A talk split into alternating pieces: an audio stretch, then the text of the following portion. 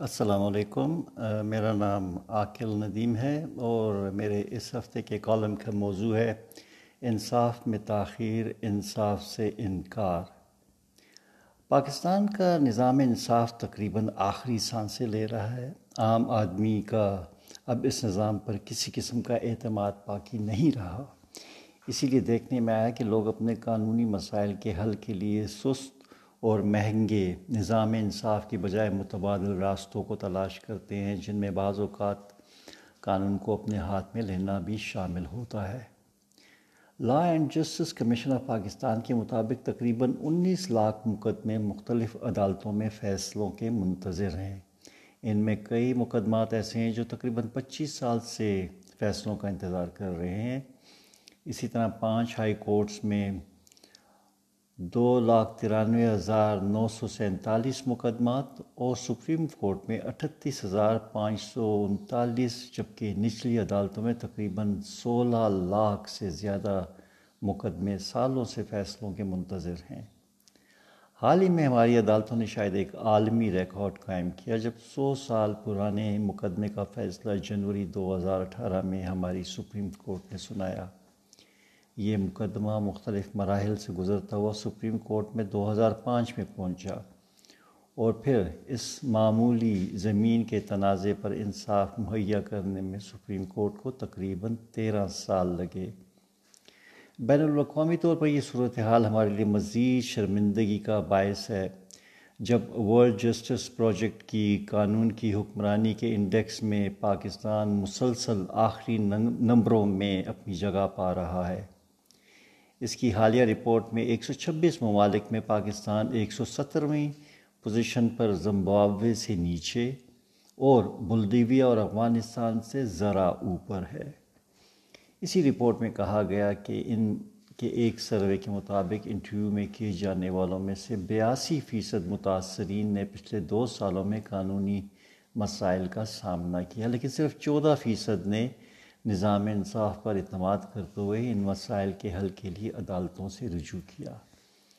جنہوں نے عدالتوں کا راستہ اختیار کیا، ان کے بھی کچھ اچھے تجربات نہیں تھے۔ ان میں سے بیشتر فیصلوں میں تاخیر سے ذہنی دباؤ اور اس سے جڑے ہوئے امراض کا شکار ہوئے۔ انصاف کی فراہمی میں اس تاخیر کا سبب کسی حد تک عوام اور زیادہ حد تک عدلیہ اور وکلا ہیں۔ ہمارے یہاں غیر سنجیدہ اور غیر ضروری مقدمات کی بھرمار ہے، جس کی وجہ سے عدالتی بوجھ میں اضافہ ہوتا ہے اور نہ صرف فیصلوں میں تاخیر ہوتی ہے، بلکہ اہم مقدمات کی شنوائی میں بھی دیر ہو جاتی ہے۔ اس کے علاوہ ان غیر ضروری مقدمات پر وفاق اور صوبائی حکومتوں کے بے تحاشا مالی وسائل کا بھی ضیاع ہوتا ہے۔ مختلف حکومتوں نے اس سلسلے میں اقدامات اٹھائے ہیں، لیکن اس کے باوجود ان غیر ضروری اور غیر سنجیدہ مقدمات میں کمی دیکھنے میں نہیں آئی ہے۔ مقدمات کے فیصلوں کی تاخیر کی ایک بہت بڑی وجہ ججوں کے فیصلے تحریر کرنے میں تاخیر اور غیر ضروری طور پر مقدمات کو طوالت دینا بھی شامل ہے۔ کچھ حد تک ججوں کی کم تعداد بھی اس طوالت کی ایک بڑی وجہ ہے۔ لیکن اوسطاً ججوں کے مقدمات سننے اور فیصلہ کرنے کا دورانیہ پاکستان میں بہت طویل ہے۔ اسی طوالت کا سپریم کورٹ کے سابق چیف جسٹس آصف کھوسا نے نوٹس لیتے ہوئے عدالت عظمہ میں پچیس سال کے نامکمل مقدمات کا فیصلہ کروایا، جس سے صاف ظاہر ہے کہ مقدمات کے فیصلوں میں التوا کی ایک بہت بڑی وجہ عدلیہ کی اپنی سست روی بھی ہے۔ عموماً یہ بھی دیکھا گیا کہ نچلی عدالتوں میں جج غیر ضروری اور غیر سنجیدہ مقدمات میں درخواست گزار کے خلاف کوئی کارروائی نہیں کرتے، جس سے اس قسم کی مقدمہ بازی کی حوصلہ شکنی نہیں ہوتی۔ ججوں کی موسم گرما میں طویل تعطیل بھی مقدمات میں تاخیر کا ایک بڑا سبب ہے۔ یہ تعطیل برطانوی راج کی ایک نوبادیاتی روایت ہے۔ برطانوی راج میں وہ ججوں کو دو مہینوں کی چھٹی اس لیے دی جاتی تھی کہ انہیں انگلستان سال میں ایک مرتبہ جانے کی اجازت ہوتی تھی اور سفر میں دس سے پندرہ دن لگ جاتے تھے۔ اس کے علاوہ ان کے لیے ہندوستان کے شدید گرم موسم میں عدالتی کام جاری رکھنا کافی مشکل ہوتا تھا۔ پاکستان میں لگ بھگ ڈھائی مہینے تک چھوٹی بڑی تمام عدالتیں گرمیوں کی چھٹیوں کے باعث بند پڑی رہتی ہیں۔ عدالتوں سے منسلک سرکاری ملازمین کو حاصل یہ سہولت ملک میں کسی دوسرے ادارے کو حاصل نہیں ہے۔ موجودہ دور کی آسانیوں کے باعث اس نو آبادیاتی روایت کو ختم کر کے زیر سماعت مقدمات کی تعداد میں بہت حد تک کمی کی جا سکتی ہے۔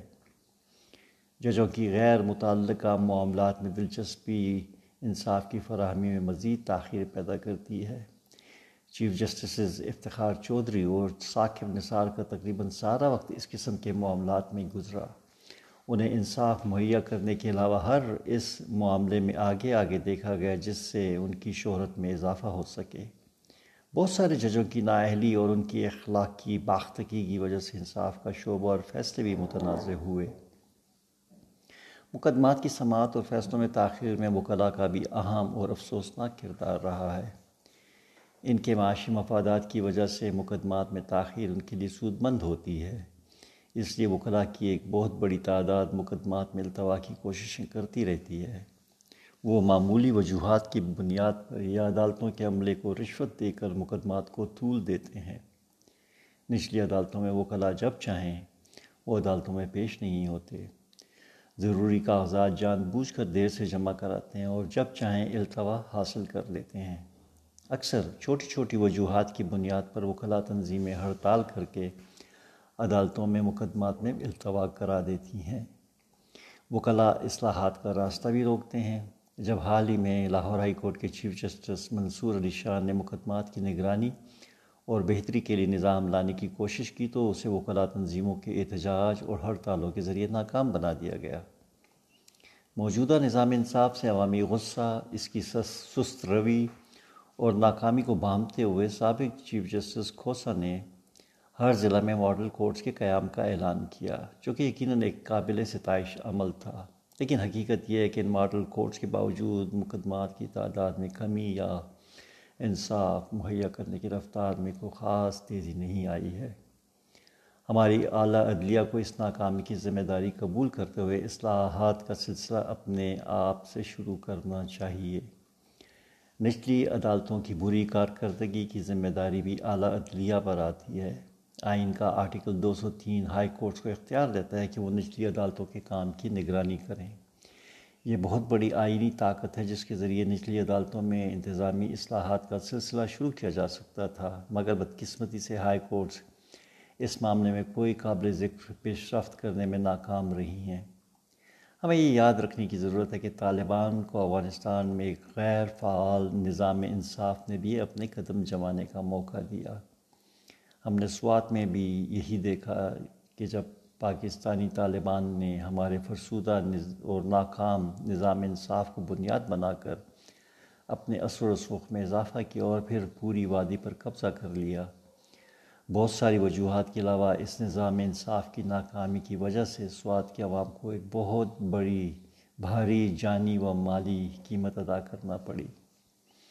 اگر ہم نے انصاف کے نظام میں جلد بہتری نہ لائی تو ہم ایک ایسے ملک کے شہری ہوں گے جس میں آپ اپنے دشمنوں کو بھی عدالتوں میں مشکلات سے دو چار دیکھنا پسند نہیں کریں گے۔ اس کے ساتھ ساتھ ہمیں نظام انصاف کے خلاف عوام میں، عوام کے غصے کو بھی نظر انداز نہیں کرنا چاہیے۔ ایسا نہ ہو کہ یہ غصہ کوئی پرتشدد شکل اختیار کر لے۔ شکریہ۔ السلام علیکم۔